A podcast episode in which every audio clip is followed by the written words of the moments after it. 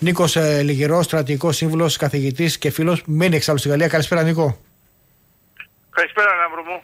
Να ρωτήσω, επειδή ταξιδεύεις πολύ, βρίσκεσαι στην Γαλλία αυτό το διάστημα, αυτές τις μέρες; Ναι, αυτές τις μέρες ναι. Είμαι συγκεκριμένα στη Λιόν, άρα τα ζούμε από κοντά, ας πούμε. Για πες, για δώσε μια εικόνα τι γίνεται. Και τι είναι αυτό. Κοίταξε, πρώτα απ' όλα αρχίζουμε όπως ε, το λέμε με μια εκτέλεση ενός ανθρώπου που είναι 17 χρονών ε, και μετά έχουμε ένα σύννεφο, για να μην πω φωτιές ε, παντού στη Γαλλία σε σχέση με αυτή την αφορμή. Το, το πρώτο πράγμα που μπορούμε να πούμε είναι ότι δεν αναλύουμε τα δεδομένα και δεν ξέρουμε ακριβώς πώς γίνουν, γίνουν. Ε, στην πραγματικότητα έχουμε ένα άτομο το οποίο είναι γνωστό από την αστυνομία, το οποίο τον έχουν ξαναπιάσει για το ίδιο θέμα, ε, κυκλοφορεί χωρίς άδεια, δεν ήταν δικό του το αυτοκίνητο και οι αστυνομικοί που τον έπιασαν, τον έπιασαν πριν και μετά τον ξαναέπιασαν και μετά έγινε αυτό το δράμα. Αλλά βέβαια αυτή η δολοφονία ε, εντός εισαγωγικών δεν δικαιολογείται βέβαια, αλλά λέω απλώς ότι όλα αυτά παρουσιάζονται σαν να είναι ένα άτομο το οποίο ε, είναι εντελώς ουδέτερο, αυτό δεν έχει κάνει απολύτως τίποτα και είναι εντελώς άγνωστος από τις υπηρεσίες. Δεν είναι έτσι γιατί τα πράγματα ήταν διαφορετικά από την αρχή εφόσον τον, ε, το Σεπτέμβριο θα δικαζόταν. Λέω απλώς ότι αυτό είναι το ένα κομμάτι. Το δεύτερο κομμάτι είναι μια τεράστια εργαλειοποίηση και έχουμε το υπόβαθρο με ε, τους μετανάστες που θα το χρησιμοποιήσουν για να πούν ότι αυτό είναι μια αδικία που γίνεται κατ' επέκταση αλλά στο τέλος καταλήγουμε να έχουμε σε πόλεις που είναι εντελώς ε, εκτός πλαισίου και στη Λιόν να έχουμε ανθρώπους που να παίρνουν ακόμα και μια μπουλντόζα, να μπουν μέσα σε ένα κατάστημα να το διαρρήξουν, στη συνέχεια να κάψουν τη μπουλντόζα και μετά να πούν ότι αυτό το κάνουμε επειδή έγινε αυτή η δολοφονία. Άρα από τη στιγμή που έγιναν αυτά τα πράγματα αποφάσισε η κυβέρνηση να στείλει ε, περισσότερες αστυνομικές δυνάμεις, ήταν 45.000, ε, φαντάσου δηλαδή για τα νούμερα, ε, και τελικά σιγά σιγά τα πράγματα ηρεμούν γιατί είχαν ξεφύγει εντελώς. Οι τοπικές αστυνομικές υπηρεσίες δεν μπορούσαν να καλύψουν τις ανάγκες και γι' αυτό είχαμε ενισχύσεις από παντού το ανάλογο ας πούμε από τα δικά μας ΜΑΤ, ειδικές δυνάμεις κτλ. Τι θέλω να πω με αυτό; Όταν ας πούμε ξαφνικά από ένα γεγονός που γίνεται σε ένα σημείο έχουμε εξεγέρσεις τουλάχιστον σε 20 πόλεις της Γαλλίας και έχουμε ακόμα και μια προσπάθεια να σκοτώσουν την οικογένεια ενός με ένα αυτοκίνητο που φλέγεται στο σπίτι του, ε, καταλαβαίνετε τα πράγματα είναι εντελώς διαφορετικά. Το άλλο που δεν λέμε συχνά σε όλα αυτά είναι ο οπλισμός. Πώς βρίσκονται τόσο γρήγορα και τόσο εύκολα οπλισμός σε ανθρώπους που είναι τουλάχιστον 30% ανήλικοι. Άρα όταν το βλέπουμε αυτά, εμένα μου θυμίζουν πράγματα που ζούσαμε και στο Σύνταγμα στην Ελλάδα, και ανησυχούσαν οι άνθρωποι στο εξωτερικό τι γίνεται. Εδώ είναι κάπως το ίδιο πράγμα, είναι όλα στο κέντρο ή σε μερικά χωριά απομονωμένα και κάθε φορά μαθαίνουμε ότι είναι ένα πλαίσιο σύγκρισης πόσα αυτοκίνητα έχουν καεί, ε, πόσοι άνθρωποι είναι σε προφυλάκηση κτλ. Αυτό που βλέπουν ότι τουλάχιστον τώρα ελέγχεται περισσότερο και το άλλο είναι ότι ακόμα και ξένα πρακτορία ειδήσεων και ειδικά ας πούμε η Ρωσία είχαμε ακόμα και παρατηρήσεις από την Τεχεράνη. Εγώ το βάζω στο πλαίσιο του χιούμορ. Ε, να σου λένε αυτές οι χώρες ότι πώς το διαχειριζόμαστε στη Γαλλία όλο αυτό το θέμα. Άρα φαίνεται ξεκάθαρα ότι υπάρχει μια εργαλειοποίηση σε διάφορα και στο κομματικό και στο μεταναστευτικό και ε, εναντίον ε, των υποθέσεων που αφορούσαν βέβαια τις συντάξεις. Γιατί επειδή η κυβέρνηση αναγκάστηκε να περάσει συχνά νομοσχέδια χρησιμοποιώντας το 49-3 που είναι ένα άνθρωπο που της επιτρέπει να μην έχει ψηφοφορία στη Βουλή υπάρχει μια ε, εξέγερση και πάνω σε αυτό, ας το πούμε καθαρά πολιτικά και πολιτικάνικη, αλλά μετά βρήκε αυτό το υπόβαθρο. Εδώ στις τελευταίες διαδηλώσεις είχαμε ακόμα και κίτρινα γυλαίκα που είχαν μπει μέσα στις διαδηλώσεις υποτίθεται για να υποστηρίξουν όλη αυτή την υπόθεση. Άρα βλέπεις ότι είναι ε, ένα πρόβλημα πολυσύνθετο το οποίο πρέπει να, να διαχειριστεί η Γαλλία επειδή είναι μια δημοκρατική χώρα και επειδή υπάρχουν αυτά τα προβλήματα και δεν μπορεί να, να κάνει κάτι πιο ισχυρό χωρίς να υπάρχουν άλλα προβλήματα και χωρίς να υπάρχει ένα θέμα με την αντιπολίτευση κτλ. Ε, έχουμε ας πούμε λεπτές ισορροπίες που πρέπει να τις χειριστούν μέχρι βέβαια να φτάσουμε στο επίπεδο να είναι τόσα άτομα ε, σε φάση προφυλάκησης γιατί δεν πάει άλλο. Γιατί φαντάσου ότι και στη Λιόν αναγκάστηκαν η νομαρχία εντάξει, να φέρει ε, ιδιωτική ασφάλεια γιατί δεν επαρκούσε η αστυνομία και η ιδιωτική ασφάλεια έμπαινε κατευθείαν στα καταστήματα πριν έρθουν. Ε, όταν ε, σκέφτεσαι ότι είμαστε σε μια δημοκρατία και αναγκαζόμαστε να πάρουμε τέτοια μέτρα μόνο και μόνο επειδή ε, θα διαλύσουν ένα κατάστημα και θα το αδειάσουν εξ ολοκλήρου υποτίθεται ως μια εκδίκηση για αυτή τη δολοφονία καταλαβαίνεις ότι το θέμα έχει ξεφύγει. Να δούμε λίγο. η, η σύνθεση λοιπόν των εξεγερμένων, αυτών που δημιουργούν τις αναταραχές, είναι από τη μία υπάρχει πολιτισμικό κίνητρο μεταναστών πούμε, που θα έπρεπε να έχουν σωματωθεί, αλλά τελικά δεν έχουν σωματωθεί παρότι τρίτης τέταρτης γενιάς είναι και από την άλλη έχουμε και κοινωνικά αιτήματα συντάξεις κλπ. Δηλαδή είναι σύνθεση αυτού του πράγματος. Είναι... Σωστά. Αυτό που έχει σχέση με τους μετανάστες, ε, τα λέμε μετανάστες, δεν είναι ακριβώς αυτό. Γιατί αυτά τα παιδιά μπορεί να είναι τρίτης ή τέταρτης γενιάς. Ναι, ναι. Εντάξει, άρα είναι γεννημένοι στη Γαλλία ναι, ναι. κανονικά ναι, και είναι Γάλλοι. Το θέμα είναι ότι αυτοί παραμένουν σε ένα πλαίσιο απομονωμένο. Υπάρχει βέβαια και το θέμα της θρησκείας γιατί είναι, όλο αυτό είναι Ισλαμικό και βέβαια έχεις και το αραβικό στοιχείο ε, γενικά της Αφρικής αν θες να το πούμε πιο γενικά ε, δεν έχουμε τόσο πολύ το τοπικό αυτό που είναι το τοπικό που είναι καθαρά γαλλικό χωρίς να είναι αφρικανικό ναι. τότε αυτό μπαίνει σε μια πολιτική αντιπαράθεση που είναι του τύπου Πολιτική. άμα βρούμε μια ευκαιρία να ξετινάξουμε το μακρό mm-hmm. ας είναι και αυτή, δεν μας πειράζει είναι το ανάλογο που βλέπουμε σαν ύφος όπως είχαμε με τα κίτρινα γυλαίκα αλλά και σε επίπεδο πολιτικής αντιπαράθεσης. Απλώς επειδή μετά η εξέγερση έγινε τόσο μεγάλη και τόσο γρήγορη τελικά τα πολιτικά κόμματα ξαναμπήκαν σε μια άλλη διάθεση θεωρώντας ότι αυτό είναι εντελώς εναντίον της δημοκρατίας και δεν μπορούν να ξεφύγουν τόσο πολύ και να έχουμε τέτοιες βιότητες παντού. Ο Μελανσόν έχει στηρίξει, γιατί είδα ότι υπάρχουν επικρίσεις κατά του Μελανσόν, επειδή στην ουσία έχει βάλει πλάτη, έχει δικαιολογήσει τα επεισόδια. Σωστά. Μα αυτό το κάνει πάντα, δεν είναι κάτι καινούριο. Αλλά το θέμα είναι ότι ε, αυτός το έχει ανάγκη και για τους ψηφοφόρους του και πρέπει να φανεί ότι υπάρχει μια αντιπαράθεση, άρα τη στιγμή που αυτό μπορεί να χτυπήσει τον Μακρό, ο Μελανσόν θα το χρησιμοποιήσει. Κάτι μου θυμίζει αυτό. Ναι. Ε, η Λεπέν. Η Λεπέν κρατάει ε, αποστάσεις ισορροπίας γιατί όσο παράδοσο και αν φαίνεται είναι μερικοί που σκέφτονται ήδη το τι θα γίνει στις εκλογή, στην εκλογική αναμέτρηση το 27 ναι. και προσπαθεί να κρατήσει ισορροπίες για να μην φανεί πολύ ακραία. Mm. Απλώς τα γεγονότα ουσιαστικά την δικαιολογούν. Σε κάποια φάση εχθές στη Λιόν ε, έγινε μια διαδήλωση από την ακροδεξιά και την ε, σταμάτησαν αμέσως μόλις εμφανίστηκαν από την ομαρχία και τις αστυνομικές δυνάμεις. Αλλά η ιδέα ποια είναι, είναι ότι ε, αυτοί το θεωρούν αυτό σαν κλασικό υπόβαθρο για να δικαιολογήσουν τις θέσεις τους, οι οποίες ούτως είναι και αυτές απαράδεκτες. Άρα τώρα, επειδή, ε, επειδή το έχει σημασία το πολιτικό κοινωνικό, εντάξει, είναι αυτό που είναι. Η κλασική αντιπαράθεση την οποία βλέπουμε και σε άλλες ευρωπαϊκές χώρες, το έχουμε ζήσει και εμείς στο πετσί μας εδώ πέρα, μεταξύ με τον ΣΥΡΙΖΑ κλπ. Το πολιτισμικό έχει ενδιαφέρον, γιατί αν μιλάμε. Είναι ένα γενικό πρόβλημα της δημοκρατίας που από τη μία μεριά έχει μια αντιπολίτευση η οποία θεωρεί ότι μπορεί να αξιοποιήσει και να εκμεταλλευτεί τα γεγονότα και από την άλλη πλευρά έχει ε, ακρότητες οι οποίες δικαιολογούν τη δράση τους με τα γεγονότα.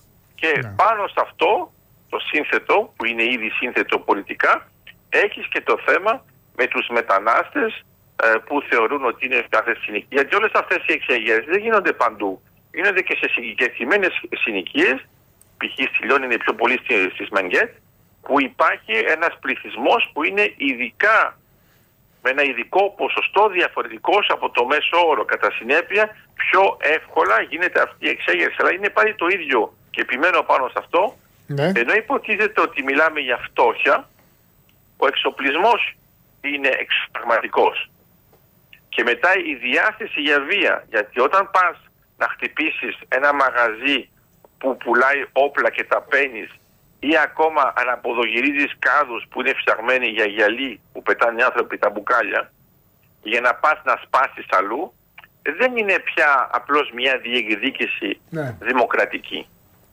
Όχι, αυτό, είναι, αυτό έχει, έχει χαρακτηριστικά χαμηλής έντασης συμφιλίου.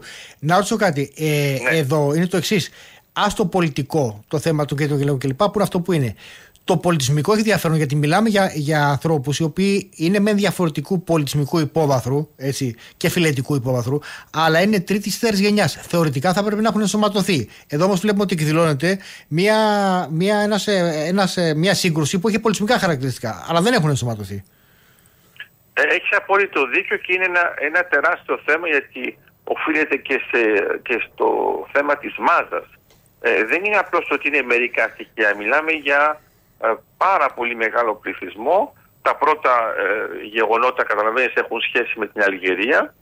Άρα μιλάμε για το 54-62. Μετά πώς αλλάζουν τα πράγματα, πώς ενσωματώνει μια διάθεση της Γαλλίας να φέρει μετανάστες για εργατικό δυναμικό κτλ.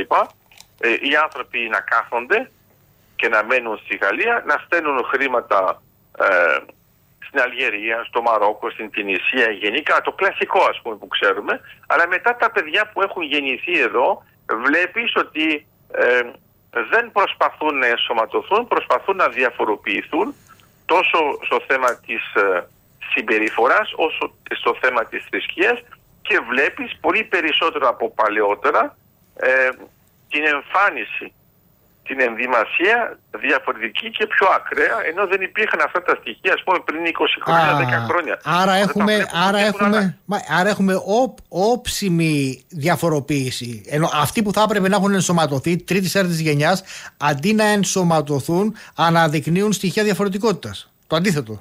Είναι, είναι χειρότερο, ναι, είναι προς αυτή την κατεύθυνση, αλλά είναι χειρότερο από ό,τι Δηλαδή, ας πούμε, θα δεις τη γιαγιά να είναι ντυμένη κανονικά όπως είναι όλοι στη Γαλλία και θα δεις την εγγονή η οποία να είναι ντυμένη σαν να είμαστε στο Ιράν. Μάλιστα. Άρα αυτό... είναι μια διεκδίκηση διαφοροποίησης, κατάλαβες; Άρα ε, αυτό, αυτός σημαίνει. Είναι που ακόμα και για το πανεπιστήμιο αναρωτιόμαστε ποια είναι η θέση του πανεπιστήμιου. Μην, μην ξεχνάμε ε, μην τα συγκρίνουμε συνεχώς με την Ελλάδα, ότι στη Γαλλία ε, είναι διαχωρισμένο το κράτος με τη θρησκεία. Άρα υποτίθεται ότι από τη μια είναι πιο ανοιχτό, από την άλλη όμως είναι πιο κλειστό, του τύπου δεν μπορείς να μπεις με μια εμφάνιση που καθορίζει τη θρησκεία σου. Ε, γιατί ο διαχωρισμός Όταν λοιπόν μπαίνουν με ναι. άλλο ρουχισμό καταλαβαίνεις ότι είναι μια διεκδικηση αυτό σημαίνει όμως ότι υπάρχει, δεν, δεν υπάρχει απλά κατάρρευση του πολυπολιτισμικού μοντέλου. Εδώ υπάρχει μια επιδείνωση και ένα πρόβλημα γιατί δεν μιλάμε τώρα για πληθυσμούς οι οποίοι μπήκαν πέρσι ή πρόπερσι ή φέτος και μπορεί να τους διαχειριστεί στη Γαλλία. Είναι, είναι δομικό, είναι οργανικό στοιχείο της γαλλικής κοινωνίας. Έχει εποάσει ε, λοιπόν. Ε, ε, και εδώ αυτό έχει ενδιαφέρον γιατί ξέρεις, η Γαλλία δεν λειτουργεί πολυπολιτισμικά. Ε, το προσπάθησε πολύ ελάχιστα γιατί είναι πολύ πιο του κέντρου ε, εδώ έχουμε διαφοροποιήσεις που έχουν σχέση με το ε, αραβικό-αφρικανικό στοιχείο το οποίο δεν ενσωματώνεται κλασικά και παραμένει διαφορετικό αλλά δεν είναι μόνο αυτό να ξέρεις ότι στη Γαλλία υπάρχει και τουρκικό στοιχείο που και αυτό δεν ενσωματώνεται. Ενώ άμα κοιτάξεις από άλλες όπως είναι ας πούμε το αρμενικό στοιχείο αυτό ενσωματώνεται. Άρα το θέμα, το θέμα των πληθυσμών που έχουν πολιτισμική συμβατότητα επιβεβαιώνεται ότι είναι μείζον. Ότι, ότι, δεν μπορείς, αν δεν έχεις πολιτισμική συμβατότητα, να περιμένεις ε, ενσωμάτωση. Και ότι αυτό κάποια στιγμή θα χτυπήσει, θα κλωτσίσει ακόμα και τρεις και τέσσερις γενιές μετά. Ναι, γιατί πάντοτε παίζει το θέμα της θρησκείας ε, ανεξαρτήτως αν θεωρούμε ότι είναι σοβαρό ή όχι. Ε, όταν έχεις μια διαφοροποίηση ε, έξι αιώνων μεταξύ δύο θρησκειών και η μία είναι ακόμα πολύ επιθετική, καταλαβαίνεις ότι όταν ένας νέος θέλει να διαφοροποιηθεί, θα χρησιμοποιήσει αυτό το εργαλείο για να ξεκαθαρίσει ότι είναι από την άλλη πλευρά. Το πιο αστείο βέβαια της υπόθεσης είναι ότι δεν έχουν καμία γνώση για τη θρησκεία. Άρα εδώ είναι πάλι ε, ένα μπουρδέλο νοητικό, γιατί όταν μιλά συγκεκριμένα γιατί μας συμβαίνει εμάς με τους φοιτητές, δεν έχουν ιδέα για ποιο πράγμα μιλάνε. Είναι απλώς ότι είναι εναντίον. Άρα δεν είναι τόσο ένα Ισλαμικό στοιχείο όσο ένα αντιχριστιανικό. Λοιπόν, Επειδή είναι ναι. αντιχριστιανικό, είναι και με ανθρώπους που είναι εναντίον του χριστιανισμού. Άρα εδώ έχουμε μια, μια δεν, δεν έχουμε απλά μια προσπάθεια επιβεβαίωσης της ταυτότητας των, ε, των πληθυσμών που έχουν έρθει από αλλού. Έχουμε μια προσπάθεια αμφισβήτησης της ταυτότητας της Ευρώπης. Δηλαδή δεν αρκεί η επιβίωση της δικής τους ταυτότητας. Θέλουν να αναιρεθεί, να ακυρωθεί και η ταυτότητα της Ευρώπης. Αυτό είναι πολύ σημαντικό διότι δείχνει ότι υπάρχει σωστά. ατζέντα. Και αυτό είναι που βλέπουμε επί του πρακτέου, γιατί δεν βλέπουμε απλώς μια αντιπαράθεση υποτίθεται δύο θρησκειών. Διότι υπάρχει και ένα άλλο πλαίσιο, είναι ότι υπάρχουν οι άνθρωποι που θεωρούν ότι δεν ανήκουν σε καμία θρησκεία αλλά βλέπουμε επί του πρακτέου ότι προτιμούν μια θρησκεία που θα χτυπήσει το χριστιανισμό γιατί θεωρούν ότι είναι η πλειοψηφία. Άρα σου λέει εμείς είμαστε συμβατοί. Και γι' αυτό θα το υποστηρίξουν ενεργά όπως το είπες με το Μελονσό. Άρα εδώ έχουμε ένα διπλό πρόβλημα. Δηλαδή, από τη μία προσπάθεια επιβεβαίωσης μιας ασύμβατης πολιτισμική ταυτότητας στην Ευρώπη, να επιβληθεί δηλαδή μια ασύμβατη πολιτισμική ταυτότητα στην Ευρώπη, γιατί ασύμβατη είναι, με τις ευρωπαϊκές αξίες, και από την άλλη ναι. αμφισβήτηση της ευρωπαϊκής ταυτότητας. Αυτό το λες και επίθεση, έτσι. Βλέπω εδώ κάποια. κάποια Σωστά. Στα... Αλλά άμα θες, έχουμε μια επίθεση που είναι σχεδόν εξωτερική και μια που είναι εσωτερική, που προέρχεται από την ίδια τη δημοκρατία, που επιτρέπει, ας πούμε, σε πολιτικούς χώρους να αμφισβητούν και τη δημοκρατία. Mm. Εδώ είναι το πρόβλημά μας, mm. Γενικά και για την Ευρώπη. Δεν μιλάω για την Γαλλία ή για την Ελλάδα. Ναι. Λέω γενικά, επειδή είσαι σε ένα δημοκρατικό πλαίσιο, όταν ο άλλος εμφανίζεται ως δημοκράτης προοδευτικός, αλλά είναι εναντίον σου γιατί αυτός θα ήθελε ναι. να έχει ένα σύστημα το οποίο να καταπατά τα ανθρώπινα δικαιώματα χωρίς κανένα πρόβλημα και να μπορούσε να έχει ακόμα και μια ένοπλη και βίαιη επίθεση εναντίον της δημοκρατίας, αυτός μετά γίνεται συμβατός με τον άλλον που αμφισβητεί οποιονδήποτε θεσμό ε, της Ευρώπης γιατί θεωρεί ότι είναι εναντίον mm. της οντότητάς του. Εντάξει, έχουμε, έχουμε, τώρα αυτό φαίνεται από, από διάφορες εκδηλώσεις και γεγονότα. Έχουμε μια οργανωμένη προσπάθεια και με δούριους ύβους εσωτερικούς πολιτικούς με λανσό συγκεκριμένη περίπτωση, σε εμάς είναι άλλη, γνωστή και με εξαιρεταίοι, αποδόμηση της ευρωπαϊκής ταυτότητας. Με διπλό χτύπημα. Αποδοχή ξένης ταυτότητας ως ε, ως, ε, ως ε, καλή σε βάση περιπτώσει και, και ανεκτής και αποδεκτής, μην πω και επιβαλλόμενης. Ως κυρίαρχη. Ως κυρίαρχης. ως κυρίαρχη. Αυτό είναι το πιο αστείο της υπόθεσης. Γιατί ενώ δεν υπάρχει κανένα στοιχείο τέτοιου τύπου πολιτισμικό, για να υπάρχει αποδόμηση του πολιτισμού, ανεχόμαστε, προωθούμε και βάζουμε σε κυρίαρχο πλαίσιο έναν πολιτισμό που δεν μας αντιπροσωπεύει γιατί απλώς χτυπάει τον προηγούμενο. Βλέπω τώρα κάποια στατιστικά στοιχεία που έχουν ενδιαφέρον για τη Γαλλία. Λέει το 2021, σύμφωνα με τη Στατιστική Υπηρεσία της Γαλλίας, το 1 δέκατο του πληθυσμού συνολικά ήταν μετανάστες. Τώρα δεν ξέρω βέβαια σε, σε αυτούς προφανώς. Δεν, δεν προσμετρά αυτούς οι οποίοι είναι δεύτερης ή τρίτης γενιάς και δεν θεωρούνται μετανάστες, θεωρούνται Γάλλοι υπήκοοι, άρα δεν είναι μετανάστες. Άρα το 1 δέκατο που λέει προστίθεται σε αυτούς που είναι διαφορετικού, διαφορετικού πολιτισμικού υπόβαθρου, απλά είναι εκεί δύο ή τρεις ή τέσσερις γενιές. Άρα το αθροίσει είναι πολύ. Γιατί αν, αν αθροίσεις... Φαντάζομαι τώρα ότι είμαστε ήδη σε τρίτη έως τέταρτη γενιά. Ναι. Οι μισοί μετανάστες λέει 47,5% προέρχονται από την Αφρική, ενώ το 33% από την Ευρώπη. Και 13 ακόμα κάτι από την Ασία. Δηλαδή έχει συνολικά τώρα από την Ευρώπη, πρέπει να δούμε τι είναι. Άρα 47 από την Αφρική και 47 και 13 έχεις ένα 60% που είναι αφροασιατικοί πληθυσμοί και μπορεί να έχουν ένα στοιχείο μη συμβατότητας. Πολύ, πάρα πολύ έτσι. Το, το αφροασιατικό είναι μέσα σε αυτό που μπαίνει και το τουρκικό στοιχείο. Ναι, σωστά. Σωστά, σωστά. Γιατί λέει εδώ βασικές χώρες προέλευσης: Αλγερία, λογικό, Μαρόκο, ε, Τουρκία και από τις ευρωπαϊκές Ισπανία, Πορτογαλία, Ιταλία. Που και εκεί μπορείς να υποθέσει. Αυτό είναι επειδή ουσιαστικά η ε. Ισπανία και η Ιταλία είναι επειδή συνορεύουν, το καταλαβαίνεις; Ναι. Και για την Πορτογαλία υπάρχει μεγάλη παράδοση. Αλλά αυτούς εδώ και, και στους τρεις στις τρεις περιπτώσεις είναι εντελώς ενσωματωμένοι. Ναι. Και υπάρχει βέβαια και το ανάλογο από Γάλλους που βρίσκονται στην Ιταλία, στην Ισπανία και στην Πορτογαλία. Τι θέλω να πω με αυτό; Εδώ είναι πολύ ξε... Μην ξεχνάς ότι και οι τέσσερις χώρες ουσιαστικά είναι καθολικές. για τις οποίες μιλάς. Αλλά καταλαβαίνεις ότι εδώ δεν είναι το πρόβλημα. Το πρόβλημα μπορεί να υπάρχουν και ε, διαμαρτυρόμενοι στη Γαλλία που είναι πιο πολλοί από την Ιταλία, Ναι, την ναι. Ισπανία και Ναι, ναι. την Πορτογαλία που είναι καθαρά ε, καθολικές κλασικές. Τι θέλω να πω με αυτό; Όταν το βλέπεις αυτό μην ξεχνάς ότι η αντιπαράθεση μεταξύ των Τούρκων και των Αλγερινών είναι τεράστια. Γιατί Α. δεν είναι ότι ενώνονται, Ναι. αυτοί είναι στην αντιπαράθεση. Αλλά όταν είναι για να σπάσουν τους άλλους είναι μαζί. Μαζί είναι. Μάλιστα. Αλλά ποτέ μαζί συδράζει, ο καθένας με τα δικά του. Πάντως αυτό τώρα Αλλά συνο- είναι και αυτό ένα θέμα, ε, το τουρκικό στοιχείο δεν είναι τόσο μεγάλο όσο είναι στη Γερμανία. Εδώ είναι πιο πολύ το αλγερινό και γενικότερα το Μαγκρέμπ όπως λέμε. Ναι. Ε, αλλά το, το τουρκικό στοιχείο ε, ενισχύει αυτή την τάση. Μάλιστα, για να δούμε τώρα, γιατί εδώ έχει, έχει υποστεί πλήγμα η εικόνα της Γαλλίας ως κράτος συνολικά. Αυτό είναι- θεωρώ ότι κάνει πολύ μεγάλη ζημιά. Έτσι, και να δούμε και τι πολιτικές εξελίξεις θα έχει ε, σε σχέση με. Νομίζω όμως ότι αυτό πρέπει να το έχουμε στο μυαλό μας ότι όταν βλέπουμε πώς γίνεται αυτή η χειραγώγηση ένας τρόπος ε, που βλέπουμε ότι βιώνουμε είναι ότι ε, λέγοντας ότι χαλάει η εικόνα της Γαλλίας Μμμ. Στην πραγματικότητα συμφέρει τη Ρωσία και την παρουσιάζει ως σύμμαχο της Ουκρανίας και αντί να μιλάμε για το θέμα της αντεπίθεσης στην Ουκρανία μιλάμε για τα γεγονότα της Γαλλίας. Ναι, γενικά, αν κάποιος αν κάποιος, ε, αν, αν κάποιος έχει ατζέντα να κλονίσει την εικόνα της Γαλλίας, το έχει καταφέρει. Δηλαδή, εννοώ, εννοώ ότι υπάρχουν, ε, γίνονται θέματα εκεί πέρα και σε θέματα πολιτικής. Ναι, γιατί και είναι συμβατό και κομματικά. Δηλαδή είναι πολλά πράγματα που παίζουν πάνω στο ίδιο σημείο.